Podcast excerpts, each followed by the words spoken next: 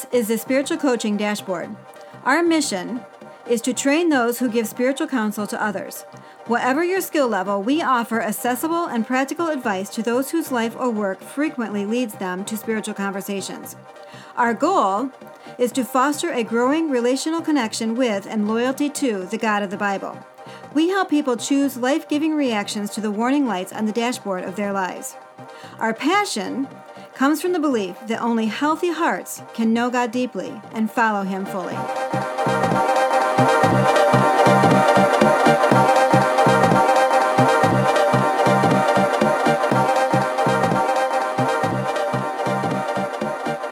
Welcome, everyone, to the Spiritual Coaching Dashboard. This podcast, first launched a year ago, is a tool for training my expanding team of spiritual coaches at our growing multi-site church. I can't tell you how surprised I was that now hundreds of people are listening around the world. Wherever you are on the globe, Nancy and I are honored to have you aboard. Speaking of Nancy, my beautiful bride is in the studio with me today. Well, thank you, honey. And hello, everyone. If you're interested in going back and listening to any of the three previous seasons, it would be helpful to begin with the first episode of Season one. Each podcast is a standalone topical treatment, but they are episodic, so listening out of order will leave you without some necessary foundational content. Our intention with this podcast is to keep the explanation simple and relatable, and for the most part, avoid the clinical and theological terminology. So what I did is I, I swapped that out for modern and easily recognizable metaphors to explain spiritual and biblical ideas, as well as coaching tex- techniques and, and approaches. Now, that doesn't mean that our content is overly simplistic or, or dumbed down or, or, or unhelpful to those who are further down the road, just that it's accessible and immensely usable. No matter your familiarity with the subject, you will be able to follow along at whatever level of experience and discover new ways to talk to others about spiritual subjects. Yes, and as we enter this fourth season, we will begin to offer true standalone episodes, tackling both new content as well as returning to subjects we already addressed but feel deserve greater attention. A new feature going forward will be answering specific questions that our listeners had submitted. Questions about specific spiritual coaching subjects or establishing and maintaining a spiritual coaching practice in your context. Listen to the end of the podcast and I will tell you how to submit questions and ideas for future episodes. Yes, and, and it's important that uh, I make a clarification. You understand my use of some terminology. Uh, in all of these podcasts, you, you know, I mentioned spiritual maturity and spiritual growth and those things consistently. Some people, when they hear those terms, especially if they've gone to church all their lives, might be tempted to think about attending classes or amassing uh, intellectual understanding. And, and that's not what I mean when I talk about spiritual maturity or spiritual growth. I'm talking about first-person, hands-on, experiential knowledge of God. Spiritual maturity is knowing Him. It's not about what you know, it's about who you know. And that's what I mean when I talk about spiritual maturity and spiritual growth. If the relationship is strong and growing, everything else that's necessary to life as a follower of Jesus Christ will flow from that. In fact, we want you to know that we named the podcast the Spiritual Coaching Dashboard because just like the dashboard in your car, there are warning lights in our lives. They indicate to us that we need to do some heart work with God in order to step into our full potential. We need someone more qualified and experienced to do spiritual wrenching on our souls in order to improve our performance. Our dream for you is that you would unlock your potential through a heart healthy enough to know God deeply and follow Him fully, and then to pass your experience on to others. Now, without further delay, here is today's content. In this episode, I'll share part two of three parts on how to navigate those seasons in life when ministry, or anything else for that matter, is so intense and demanding that it disrupts the rhythms that protect your life and your relationships. So, when a demanding season has been a long enough season, part two. Let's uh, recap a little bit. I want to make sure that we understand what I mean by demanding season. There are times when the press of ministry is more intense than usual. There's a lot of work and only so much time to get it finished, or a lot of opportunity and so many people and so much time to capitalize on it. So the time you spend working begins to push out into the rest of your life, past your normal boundaries, straight through your margins, and begins to consume everything in its path. It's when ministry becomes an all-consuming monster that is difficult, if not impossible, to tame. The, the press of ministry has grown to the point where it cannot be contained within the normal hours that you routinely, routinely set aside for work. So both your vertical and relational Uh, horizontal relationships, they're stretched thin, squeezed, compacted, reduced, and demoted if not entirely banished. In response, then we tell ourselves that we will just have to push a little harder, skim in a few areas, make a few adjustments and sacrifices, and, and, and make it work for a season. Although it's not easy to tell at first, nature will eventually let you know that one season has passed and the next has arrived. However, when it comes to ministry and serving others, it's far more difficult to tell when a season has ended, when it should be ended, even if by force. Allowing one season of ministry to blur into the next is dangerous. It is far too easy to manipulate, to be manipulated, or to bias ourselves. With justifications like, it's a good cause, ministry requires sacrifice, sometimes you have to adjust your priorities for the sake of the mission, and again, my favorite, well, it is only for a season. Our response to these demanding seasons is often to skim on our priorities. By skim, I mean to quickly or lightly touch while passing over, like a stone you've skipped across the surface of the water.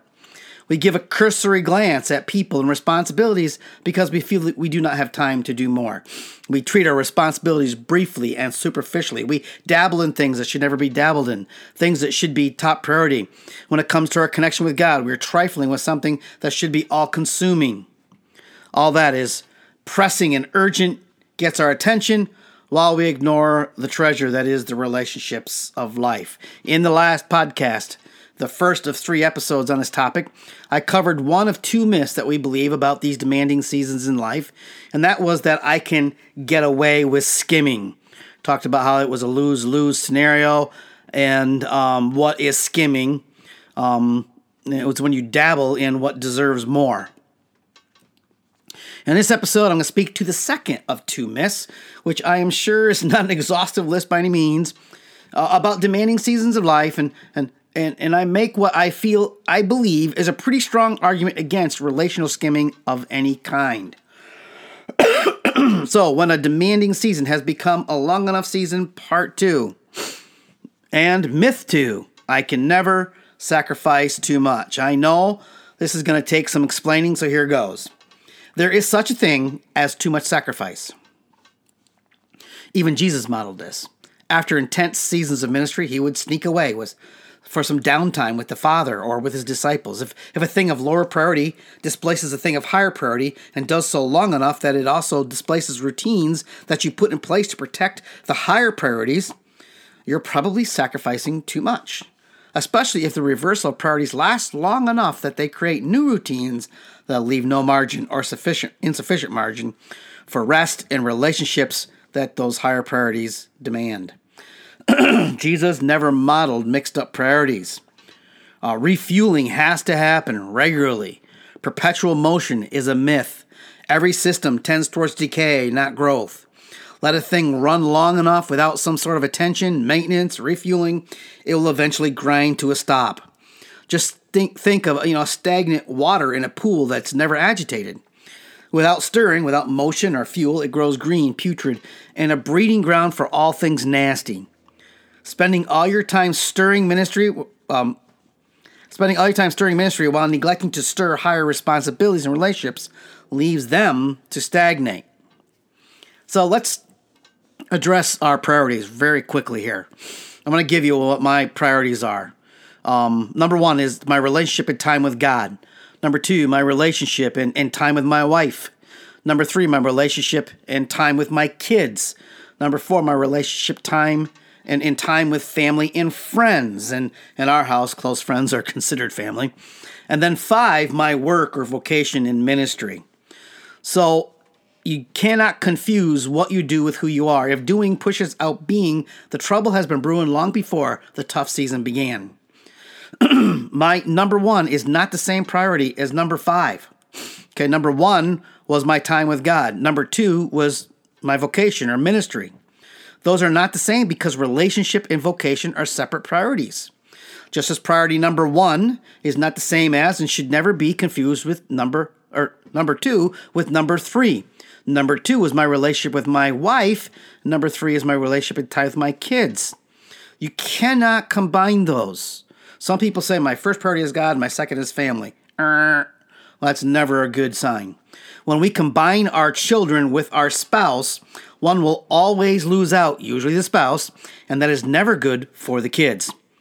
So if number five, let's say, becomes priority one, you need to restore it to where it belongs, or at least be careful that it doesn't stay there for any extended period of time. The same is true if you move it to number two or three. Again, relationships come before occupation. People before doing. Relationships are a responsibility that God expects us to be faithful with. Yeah, yeah, God will indeed call you to sacrifice. There's no doubt about that.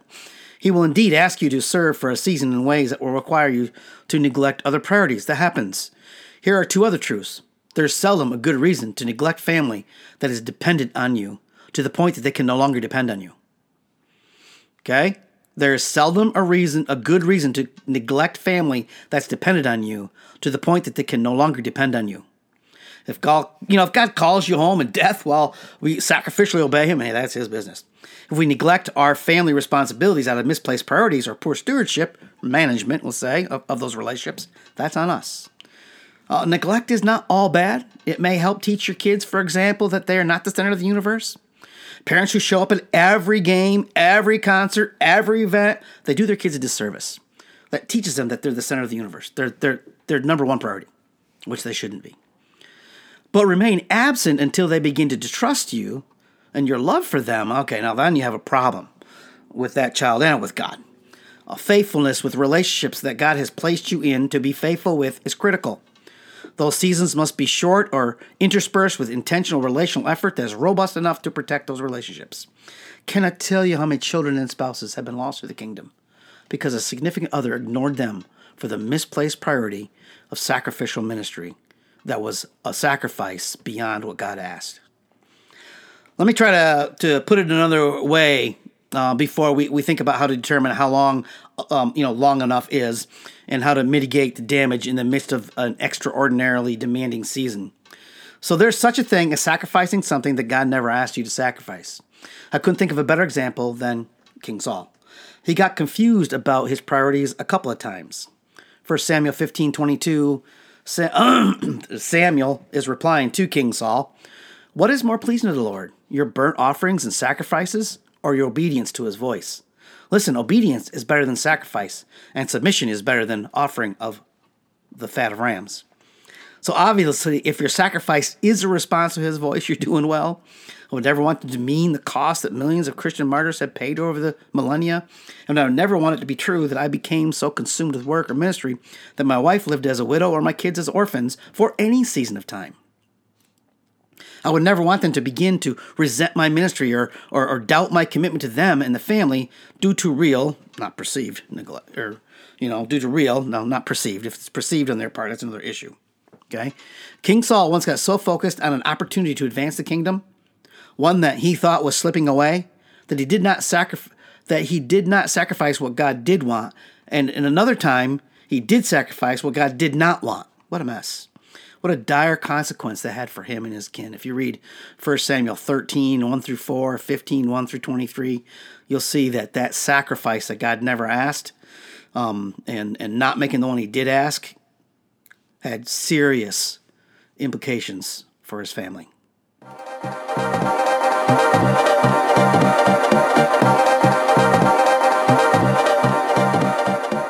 Let's take a short break so you can rest your brain. You've been used to a new episode each week as we work through our first three seasons. As we move into season four, the episodes will drop less frequently, but at least once a month. Whatever the reason and from wherever you are listening, we are so glad you have come along for the ride. That is why we are excited to invite you to help us determine some of our future content. At the close of this episode, we will tell you how you can send your questions, ideas for topics, and suggested book reviews. If this podcast is helpful, we ask that you take a moment to rate, follow, and share it on whatever platform you use to stream content, so that others can find us too. All right, let's finish today's episode of this podcast.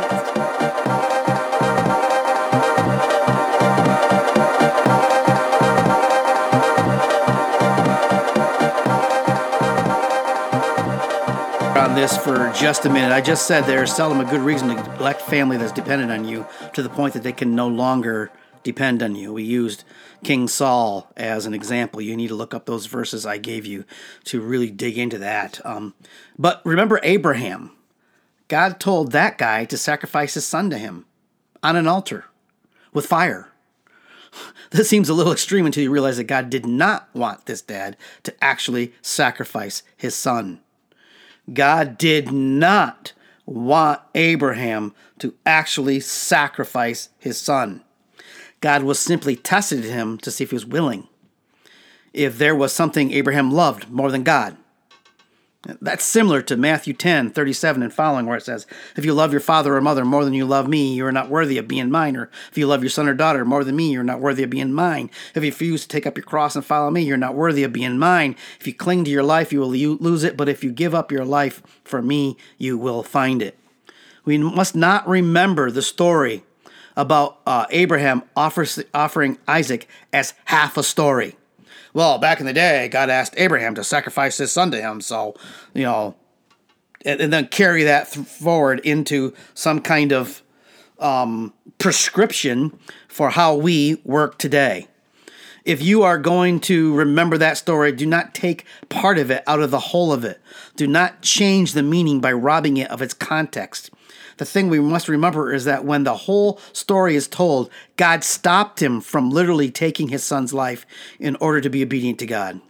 God provided an alternative for his son, a way to honor and worship God without damaging the boy. In fact, imagine the impression that made on Isaac after the initial shock of his brush with death. He saw his, fear, his father nearly make the ultimate sacrifice simply because he loved and trusted God enough to do what he says, even if it made no sense, but required incredible sacrifice. Imagine the impact that had on Isaac. God made a way for this dad to honor God without sacrificing his son. Do I need to repeat it? God made a way for this dad to honor God, to honor him without sacrificing his son. God's plan was that Abraham obey him by being willing to hold nothing back from God, but never had any intention of letting Abraham actually sacrifice his son to him. We can take this a step further. God considered the pagan practice of literally, okay, sacrificing their children to appease their false gods as horrible, detestable, evil, an abomination. It never crossed God's mind that his people should do such a wicked and inconceivable thing as an act of worship. This um, would have given Abraham even more reason to pause, because you have to believe he knew God, uh, knew what God thought, uh, that this practice was ghastly, even though the words below were written long after Abraham lived. This is God speaking in Jeremiah thirty-two, thirty-three, and, and thirty-five. And again, Abraham must have known this true, even though these words were written after his time. In Jeremiah thirty-two, it says, my people have turned their backs on me and have refused to return. Even though I dil- diligently taught them, they would not receive instruction or obey. They have built pagan shrines to Baal in the valley of Ben Hinnom, and there they have sacrificed their sons and daughters to Moloch. I've never commanded such a horrible deed. It never crossed my mind to command such a thing. What an incredible evil, causing Judah to sin so greatly. Now, I'm clearly using uh, you know, the literal sacrifice of one's children as an illustration for our present-day conversation. Um, it would also then be easily to you know sensationalize this whole thing and make over-applied sweeping statements using you know this emotional and ugly conversation to make my point. Um, no, okay, they're not exactly the same thing. Taking the life of a child to honor a deity is different on many levels from a parent getting sidetracked and falling into neglect of family um, by um, good I- ideas and, and well-meaning service. But it's not entirely dissimilar either. Could it not be a kind of death to let ministry so consume you that you neglect your children? Like they died and, and you didn't have any kids to, to bother with. And they, in turn, take it out on God. If they end life still angry and separate from God, due in part to our neglect because of over-serving, it would be a real death. A scenario that is so common that I could hardly need to state it in order for it to come to most of your minds. People who serve so sacrificially that they sacrifice their relationship with their children, and their children end up hating God. I think there's useful application in this story, and I believe it to be more helpful than not. God does not want or need you to sacrifice your children for or to him. That horrible evil never, ever crossed his mind. Now, now Jesus even stopped his disciples from, from, from preventing kids from coming up to him to be prayed for at their uh, parents' request. In Matthew, Mark, and Luke, we have those stories. In fact, he angrily rebuked his disciples for doing so. They thought the kids were bothering Jesus or getting in the way of more important ministry. But he corrected them and used the little ones as an object lesson. Jesus did not seem to think that he should avoid the kids so that he could continue ministering to the adults about him. Hmm, I think I'll repeat that. Jesus did not seem to think that he should avoid the kids so that he could continue ministering to the adults about him. I do not think we should get between our kids and God either. The heart of the gospel is about standing up for those who cannot defend themselves and have no champion to do it for them. Unpolluted religion cares for the widow and the orphan, James one twenty-seven. Perfect examples of those who are exposed, defenseless, and needing a protector.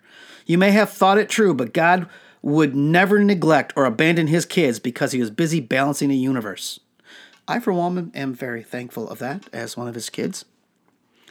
So in case you did not glean from this, what I've said up to this point, I think skimming is a bad idea all around, especially when protracted. Extended seasons of skimming on God and loved ones are a mistake, if not sin, or will lead to sin. Something will have to give, and when that something is relationships, think long and hard about long-term impacts of that sacrifice, one that will not be immediately seen. Okay, that's the, that's the problem with some of these Um, things we ignore, like relationships. You don't see the impact of them immediately, but you will see it eventually. Sacrificing your spouse or children on the altar of ministry is a very serious decision. I know of no biblical example where young kids or a wife or husband was knowingly and deliberately sacrificed as a result of God's demand or in a way that was applauded and rewarded by God. By sacrifice, I mean to deliberately leave your loved ones to languish or starve physically or emotionally when the power to provide is in your hands. By sacrifice, I mean to deliberately leave your loved ones to, to starve and languish physically or emotionally when the power to provide is in your hands. In fact, God commands for, for Hosea regarding his wife Gomer, who was repeatedly and grievously unfaithful, were the reverse. In Ephesians, God calls for sacrifices that protect, not expose. Husbands are to love their wives as Christ loved the church and gave themselves up, themselves up for her. Sacrifice themselves, not sacrifice her. What is pure and undefiled religion in God's sight? It is caring for the orphan and the widow in their distress. Not only James one twenty-seven, but you can compare Isaiah one seventeen there. Further, requirements for a church leader are that they care for their household, and failure to do so disqualifies them from office. First Timothy three, four through five, a leader in the church is disqualified for office if they aren't caring for their home. Failure to care for relatives, especially one's own family, means we have denied the faith and are worse than non-believers. First Timothy five, eight says that. Surely that in some way speaks to the issue at hand. And I will not even bother to outline the dangers and problems of skimming on a relationship with God. Suffice it to say that spiritual growth, you know, growing deeper and closest to God, not flagging or drifting away. How does backsliding due to light and hurried hitting our relationship with God for months on end reflect anything the Bible teaches or models regarding following God? Even while Jesus was making the ultimate sacrifice, one that caused him to feel forsaken by the Father because he turned his back on Jesus in that moment that the world's sins were placed on him, Jesus was still crying out to him, and that separation was short, just three days. I think it's interesting that one possible reason Jesus began his ministry later in life, not the only reason to be sure, was that apparently his dad, Joseph, died when Jesus was younger, and in that culture it left Jesus responsible to take care for his mom and younger siblings. It's possible that even Jesus put off his ordained sacrifice till he had satisfied his family obligations. Think about that. Think about that for a minute. The most important mission that ever was undertaken was put off was put, was possibly put off temporarily, temporarily at least, in part because those who had no provider needed his attention. Remember, Jesus had no wife or kids who were counting on him, so after leaving home, he could serve quite freely. Only occasionally do you see him needing to deal with family issues, and, and a martyr's sacrificial death was his mission, which may in part be one reason why he never married. Maybe he never took on the responsibility because he knew he wouldn't be able to live up to it. What I'm talking about is neglecting relationships for which one is still responsible and able to care for and protect. All right, new this season, you can find transcripts of this podcast at my blog site. Uh, those show notes, they they not only accuse, uh, include the, the script I've just used, all the references and, and several others that I did not include here uh, uh, um, on air. Um, some episodes have direct links to books and other things I suggest for reading, and there's just other helpful links uh, there, obviously, that I can't share in a podcast, um, plus other um, blog posts that you can read as well. Just go to two rivers dot church backslash Brave the Rapids. That's two rivers dot church backslash Brave the Rapids. Next time on the Spiritual Coaching Dashboard, I'll make seven practical suggestions for how to navigate those demanding seasons, given the reality of these two myths.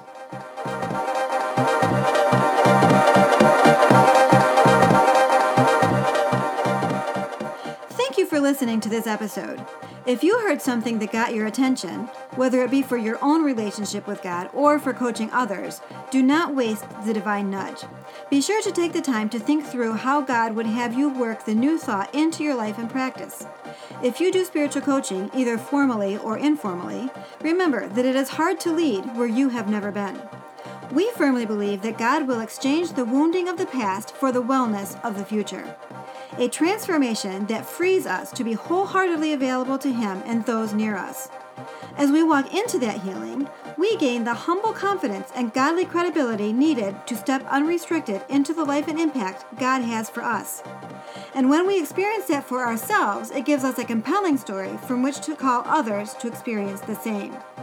We pray that God uses the Spiritual Coaching Dashboard to inform and transform your life before it reaches another.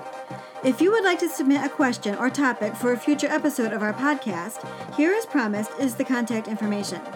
The email address is carrie at two rivers dot church or text at S C Dashboard from the social media platform of your choice.